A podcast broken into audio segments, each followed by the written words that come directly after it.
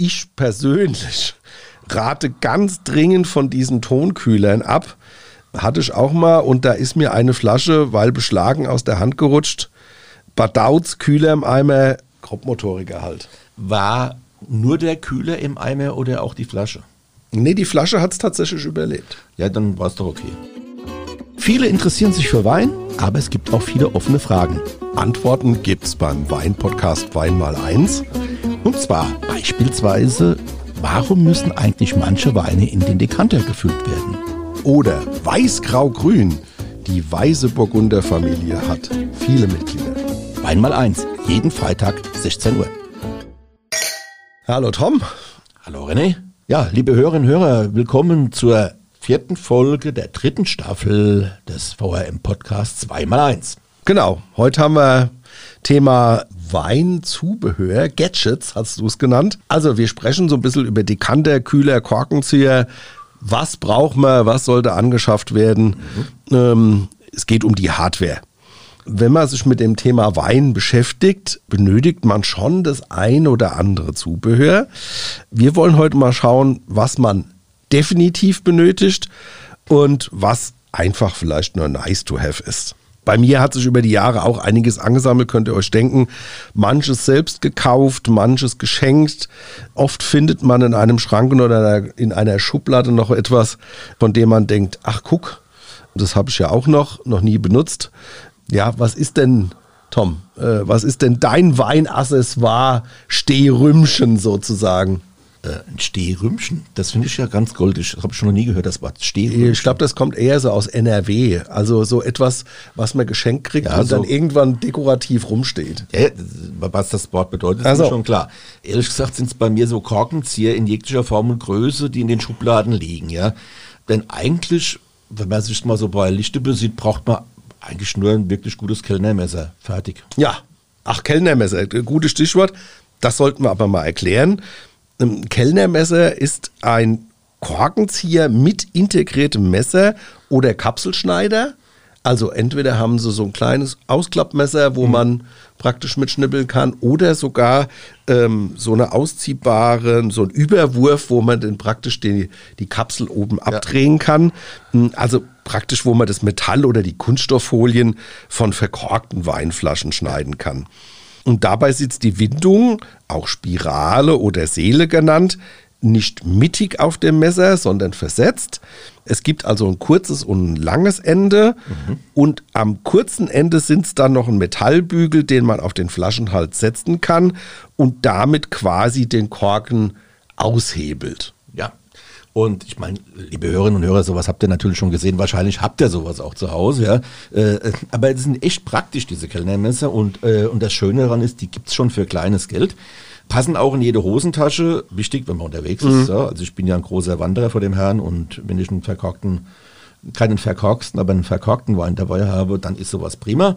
Und na, natürlich gibt es diese Dinge auch von namhaften Herstellern, wie beispielsweise Laguyol. Aber aufpassen, wie der Rheinhesse sagt, da gibt es mittlerweile auch Blender. Also es sollten dann schon die Originale sein aus Obrak mit der Fliege am Schaft. Gell, genau so ist es. So eins habe ich auch in der Schublade, sogar mit äh, Rebholz-Griffschale. Schick und nice to have. Aber ich sage es jetzt einfach mal, die, das 10-Euro-Produkt von Fackelmann, das tut es genauso. Und da tut es auch nicht weh, wenn man es irgendwo liegen lässt oder äh, ja, ich muss jetzt dann noch mal kurz einhaken. Du hast am Anfang von einer Seele beim Korkenzieher gesprochen.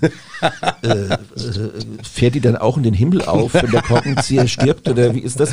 Also tragen Korkenzieher jetzt auch Namen oder wie ist das? Nein, Witzbold, das ist natürlich ein Fachausdruck bei den Korkenziehern. Äh, so bezeichnet man die Wendel oder die Spirale bei einem Korkenzieher, die sozusagen ein Loch in der, Wend in der Wendelung hat. Also einen Hohlraum quasi, in dem man zum Beispiel einen Zahnstocher oder sowas stecken könnte. Im Gegensatz zu den alten Schafgewinden. Das sind also praktisch die Korkenzieher ohne Hohlraum. Die gibt es also auch in Vollmetall. Mhm. Und die haben früher quasi nur ein Loch in die Korken gebohrt. Äh, die mit Seele sind einfach aber besser äh, und die Gefahr, dass äh, der Korken damit ähm, kaputt geht oder irgendwas bröselt, ist ums Vielfache äh, geringer. Also wenn ihr euch was holt, dann bitte nur mit Seele, mit einer Wendlung. Ja, Erst war da vor, vor einiger Zeit, äh, war mal sehr groß in Mode und du hast da auch so ein Ding, so ein Screwpull mhm. mit so einer ganz dünnen Spirale. Ja, und das äh, Ding ist auch gut und flutscht auch, gerade weil die eine extrem dünne, beschichtete Nadel haben. Und die Hebelwirkung von dem Ding ist natürlich auch Bombe. Aber soll ich dir was sagen, Tom? Äh, Brauche ich fast nicht mehr. Immer mehr Weine haben Schraubkapsel und bei den alten Weinen beziehungsweise ihren Korken ähm, hat es bis jetzt auch immer noch anders gut geklappt. Ähm, zudem ist so ein Ding auch relativ teuer. Also 100 bis 200 Euro muss man schon anlegen. Ja. Das ist schon recht exklusiv und da bin ich Hedonist und sage, das vertrinke ich lieber. Äh, ich sowieso. Ähm, ja, also Stichwort alte Korken. Wenn man gerne und oft alte Weine trinkt, liebe Hörerinnen und Hörer, dann sollte man auf alle Fälle als Hilfsmittel einen, und jetzt kommt's, Federzungen Korkenzieher Der stimmt, ja. Und da muss man einfach sagen, da ist Nomen gleich oben, äh, wie der Name schon sagt, wird damit nicht gebohrt, sondern man führt zwischen Korken und Flaschenhals so zwei Stahlklingen, sage ich jetzt mal, ein. Durch äh, gleichzeitiges Drehen und Ziehen kann man dann in der Regel den Korken ohne Schaden herausziehen das geht da vor allen Dingen bei wirklich bei gereiften Weinen, wenn so ein Wein Ja, wir hatten das vor kurzem. Hatte, ja, genau, wir hatten das vor kurzem bei dieser Wir haben extra jemanden äh, tatsächlich dann äh, mit zwei Leuten haben die mit diesen Federzungen tatsächlich dann die alten Korken aufgezogen. Da ging es um Weinflaschen, die waren 60, 70 Jahre mhm. alt, ja, also 50, 60 Jahre mhm. alt, so muss man sagen, ja. Und jetzt muss man vielleicht auch noch eines zur Information für euch ist ja ganz wichtig, Service. Diese Federzungen, Korkenzieher für alte, gereifte Weine, ich sage jetzt mal schon schöner 59er oder ein 64er, ja, äh, die gibt es auch für kleines Geld, äh, also ich sage jetzt mal 10 Euro und man hat dann schon ein ganz ordentliches Instrument. Ja, und das ist wirklich sinnvoll. Also gibt ja viele Menschen, die dann vielleicht auch ähm, einen alten Weinkeller haben oder alte Flaschen mit alten Korken und sowas, da ist das schon ein Gebot der Stunde super. Und noch ein Tipp zum Abschluss. Abschluss Korkenzieher. Äh, bei der Recherche bin ich tatsächlich auf eine Seite gestoßen, die heißt korkenziehertest.de. Da wird alles noch sehr intensiver besprochen. Mm, da gibt es Hersteller, Produkte, Tipps und Hinweise. Mm, also, und wer gerne mal sehen will, wie sich die Korkenzieher in den letzten Jahrhundert entwickelt haben, äh, der sollte unbedingt mal das Deutsche Weinbaumuseum in Oppenheim besuchen.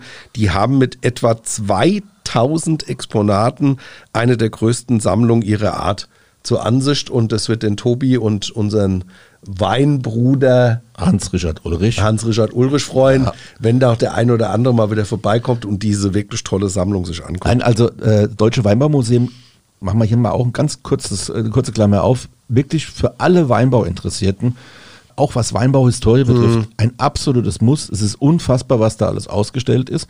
Zwei kuriose Sachen, du hast eine schon genannt, die Korkenzieher-Ausstellung und dann haben die noch eine fantastische Mausefallen-Ausstellung. also das ist wirklich was, also mit was man äh, seinerzeit Mäuse hingemeuchelt hat, äh, äh, das ist unfassbar. Ja. Also wie gesagt, Deutsches Weinbaumuseum Oppenheim, mhm. das ist eine tolle Geschichte.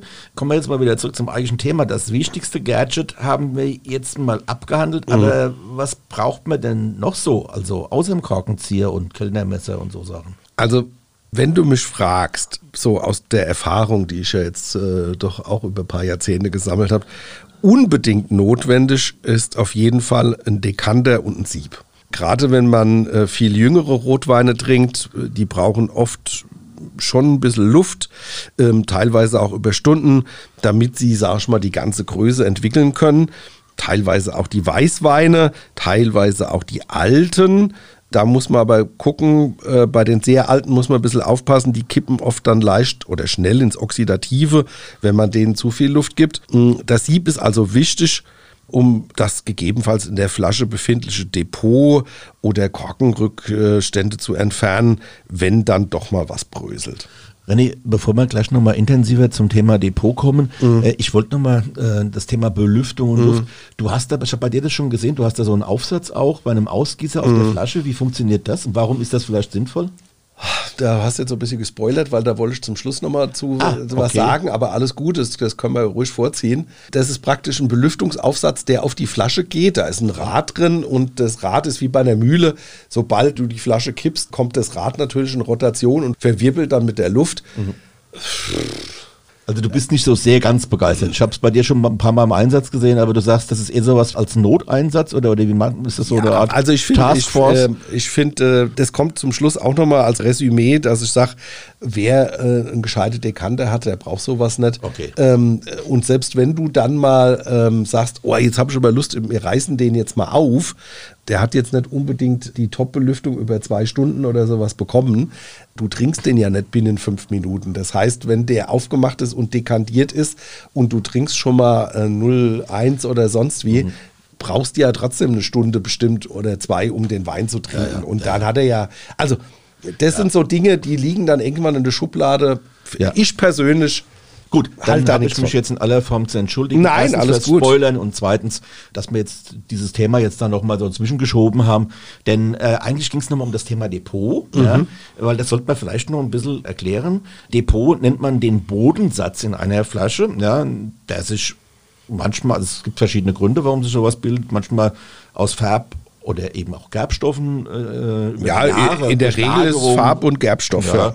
Und äh, liebe Zuhörer, Innen, das ist jetzt kein Fehler oder Anlass, erzürnt äh, zum Händler oder zum Winzer zu gehen, was hast du mir da verkauft? Nee, im Gegenteil. Äh, ja, es ist eigentlich im Gegenteil, denn es betrifft oft gerade die gehaltvollen, gerbstoffreichen Weine, die zudem oft, das kommt nämlich noch dazu, in Eichenholz gelagert äh, wurden. Und ich sage jetzt mal Stichwort Bordeaux oder Burgund, da das Depot halt auch schon zur Aromagebung und dem Gehalt des Weines beiträgt, ist es so als in Anführungszeichen Geschmacksträger absolut akzeptiert. Und wenn man es nochmal positiv betrachtet, ist es so eine Art Gütezeichen sogar. Also sobald ein Wein ein Depot aufweist, ist damit in der Regel auch schon der Anfang seiner Trinkreife auch erreicht. Damit wir jetzt da auch nicht wieder die Leute verwirren, da geht es um große hochqualitative Weine. Ja. Das ist jetzt nicht äh, der Zechwein für 5 Euro, den man sich dann auf den Tisch stellt, der wird auch kein Depot haben. Ja? Äh, und, und, der hält auch keine äh, fünf Jahre. Genau. So. genau also da geht es wirklich um Weine, die über Jahrzehnte altern sollen ja. und müssen. Und für die macht es Sinn, dass man sowas auch hat. Als Tipp nochmal von mir, es gibt heute Dekanter, die schon mit Sieb geliefert werden. Das macht Sinn, weil dann passen beide optimal zusammen und schließen auch bestenfalls miteinander ab. Ich habe das so nicht und dann kommt es vor in der Jahreszeit, wo die Fruchtfliegen auch unterwegs sind und sowas, dass schon mal eine dann im Wein landet und das ist dann total doof. Ich behelfe mir dann lieber entweder mit einem kleinen Sieb, was dann auf meinen Dekanter passt, oder verschließe mit, mit einer Serviette und sowas.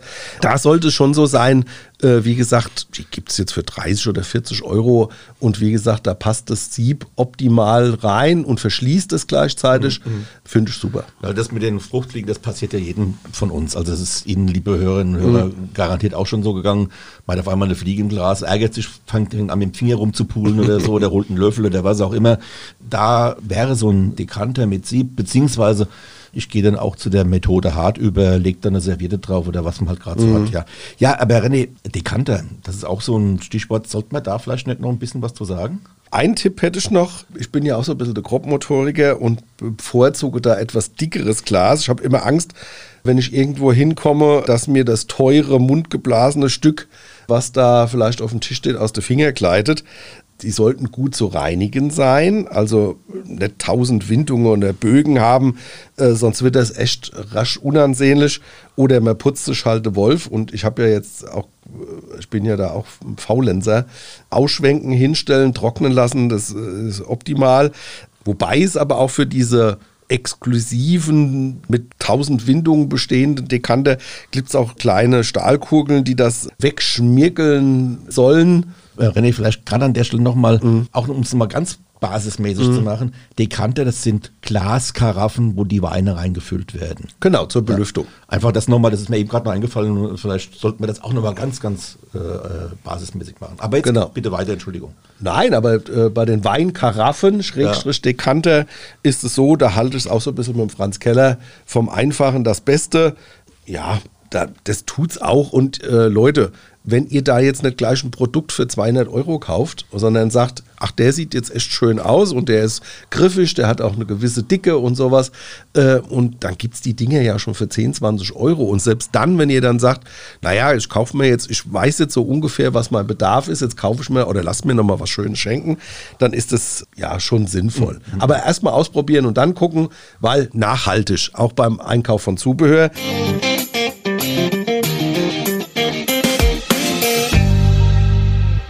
Hier ist sie wieder, wie in jeder Woche, unsere Weinentdeckung für euch. Das ist ja der Weinsinn! So, liebe Hörerinnen und Hörer, im Weinsinn der Woche haben wir heute einen fetten Knaller.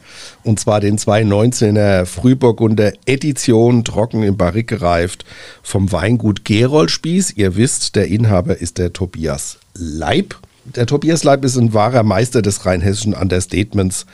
Dabei kennt er die regionale Weinszene eigentlich aus unterschiedlichen Blickwinkeln extrem gut.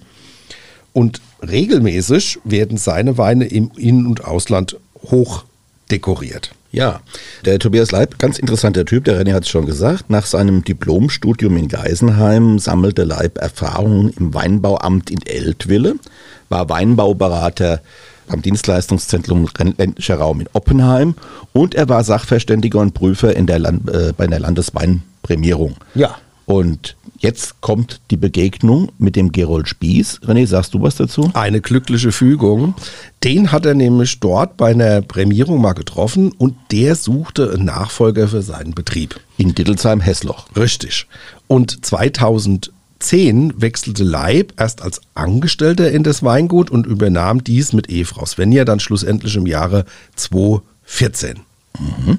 Und die Eindrücke, die durch eines seiner vielen Praktika im In- und Ausland, in, also in, unter anderem in Südafrika, mhm. hat er die gesammelt, spürt man heute noch wunderbar in seinen Rotweinen. Sein trockener 2019er Frühburgunder braucht die Konkurrenz aus dem Ausland, aber aus dem Inland auf keinen Fall zu fürchten. Nein, und ähm, er sieht sich ja selbst immer so ein bisschen als Riesling-Winzer. Die kann er auch sehr gut. Und wir sind aber auch große Fans von den Burgundern.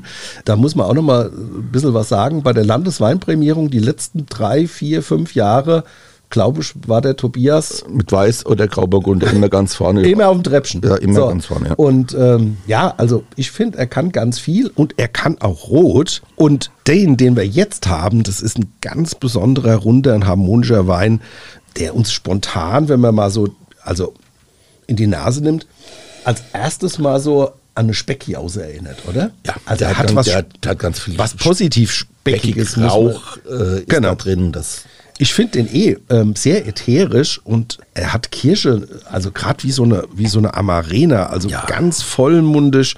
Und wenn man noch ein bisschen sich konzentriert, finde ich, hat man auch so ein bisschen Latwasch. Also Pflaumenmus für, äh, für Nicht-Rheinhessen. Ja. Genau. Hat aber auch so Zimt, Zedernholz, Zigarrenkiste mhm. und, ich sag's jetzt mal, Kubebenpfeffer. Was bitteschön ist Kubebenpfeffer? Ja, das ist eine Pfefferart, die sehr langstielig sind und ein, ein anderes äh, Pfefferaroma bringen. Diese Pfefferart löst also ein Kuhbeben aus. ja, hoffentlich nicht. Aber jetzt nochmal, so eine fette Schnecke. Moderater Einsatz des Holzfass geht nahezu die perfekte Symbiose mit diesem Ausnahmerotwein ein. Rheinhessens Winzer können auch sehr gut mit internationalen ja, Rotweinen sich messen und das stellt äh, Tobias Leib mit diesem Frühburgunder eindrucksvoll unter Beweis.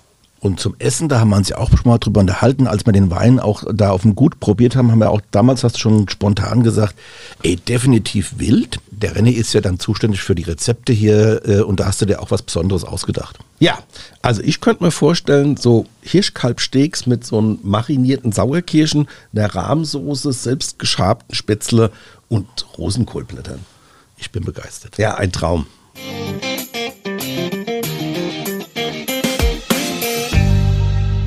Aber was wir auf alle Fälle noch benötigen, ist ein Weinkühler.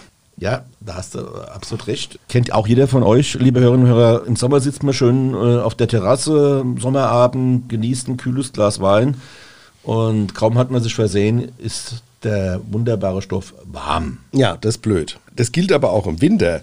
Denn sitzt man in der beheizten Bude, ist ruckzuck der Rotwein bei 23 Grad und das geht gar nicht. Nee, das will niemand. Äh, weil, ich glaube, ich habe mal gelesen, alle vier Minuten steigt die Temperatur um ein Grad. Da muss man sich schon beeilen, um den Amarone oder Barolo in der richtigen Trinktemperatur zu schaffen. Im Sommer arbeite ich da entweder mit normalen Acryl- oder Stahlkühlern. Du kennst die? Ja, habe ich auch. Ne? Da kann man immer auch eine äh, gute Handvoll Eis mal unten reinschmeißen. Wir, wir wissen, die Kälte fällt nach unten. Ähm, funktioniert das echt prima.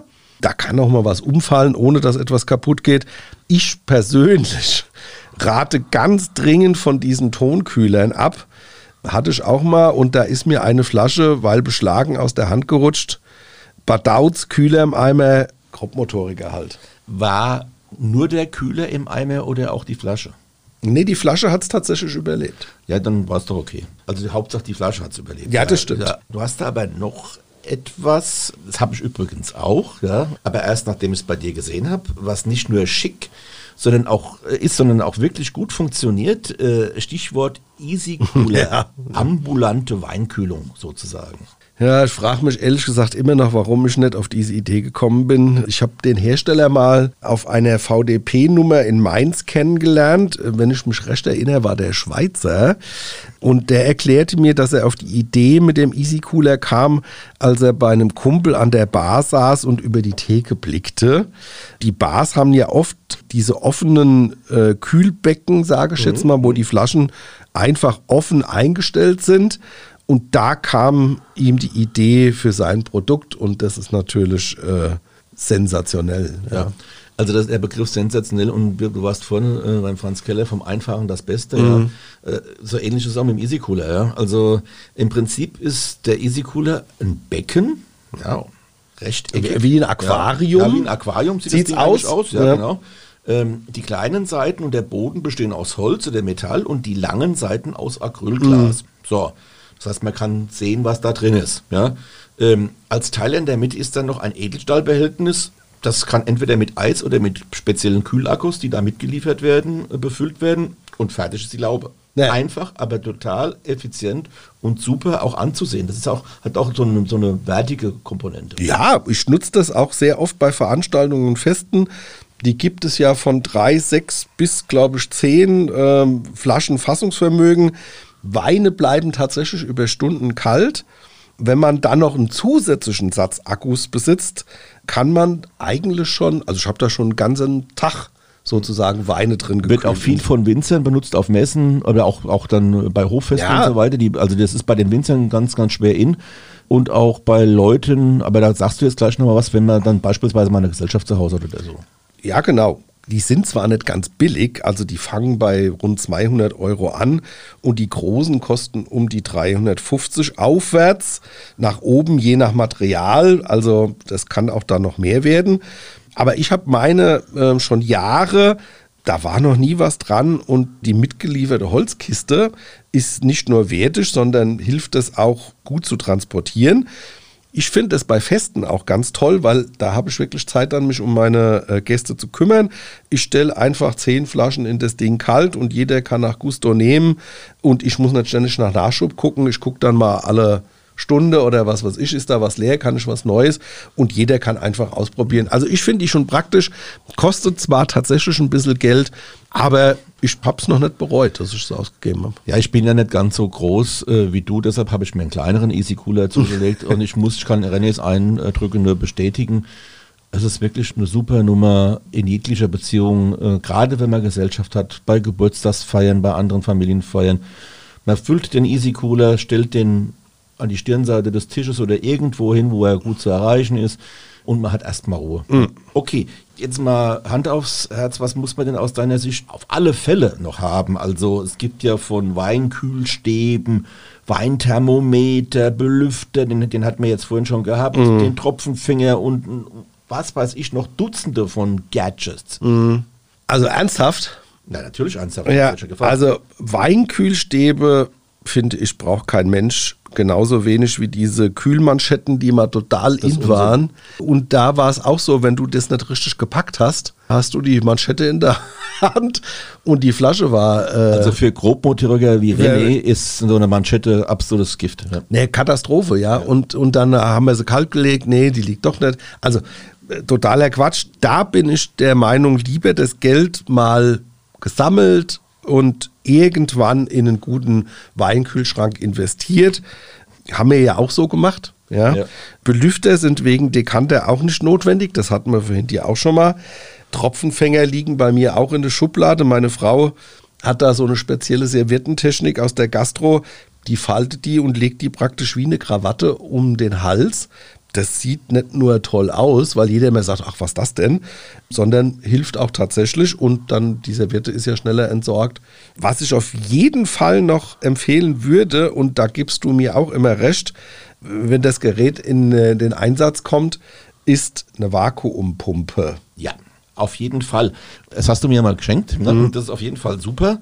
Vielleicht sollte man einfach mal sagen, das Wort Pumpe, ja, man pumpt, aber man pumpt das selbst. Es ist im Prinzip wie so ein, sieht aus wie so eine Miniatur-Luftpumpe. Ja. Ja, äh, also es ist kein riesen technisch aufwendiges Gerät Nein. Äh, und kostet auch jetzt nicht Unsummen von Geld, sondern es ist wirklich prima und effizient. Und zwar, wenn ich also abends noch Reste äh, in der Flasche habe und die hat keinen Schraubverschluss, ja, dann setze ich den mitgelieferten Gummistöpsel ja, oben auf und pumpe mit der Vakuumpumpe, das ist so ein Plastikteil. Zieht Ein- praktisch Luft raus. ich ziehe die Luft aus der Flasche raus. Und damit halten die Weine im Kühlschrank echt locker eine Woche, ja, teilweise auch schon länger. Ja. Und es geht auch bei den roten, die ich außerhalb des Kühlschranks ja lagere, die oxidieren nicht so schnell und es kostet wirklich, ich habe es jetzt schon mehrfach gesagt, wenig Geld und ist absolut top. Da kriegt man mehrere Gummifropfen, das heißt, man kann auch mehrere Flaschen versiegeln. Und wie gesagt, die halten halt. Und das äh, 10, 15 Euro, das sind dann mehrere Verschlüsse und die Pumpe. Äh, und dann kann man nochmal Verschlüsse kaufen und sowas. Wir haben es ja auch oft, dass wir Weinprobe haben mit äh, zwei, drei Leuten, wo wir neue Weine probieren. Da kommen auch schon mal 10, 15 Flaschen auf den Tisch. Da nippst du ja nur aus jeder Flasche ein bisschen und der Rest bleibt stehen. Und da ist es auch oft so, dass ich sage, komm, das ist ja schade zum Wegwerfen oder um Essig draus zu machen. Gibt es ja auch welche, die eine Essigmutter haben und sich dann selbst Rotweinessig oder sowas machen.